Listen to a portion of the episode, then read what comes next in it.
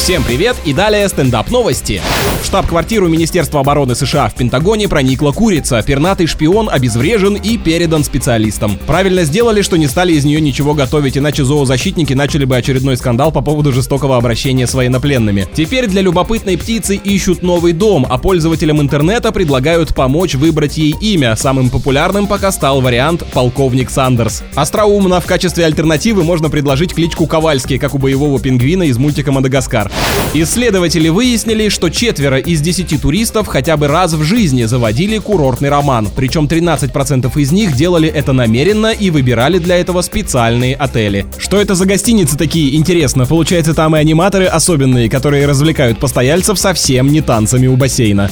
На этом пока все. С вами был Андрей Фролов. Еще больше новостей на нашем официальном сайте energyfm.ru.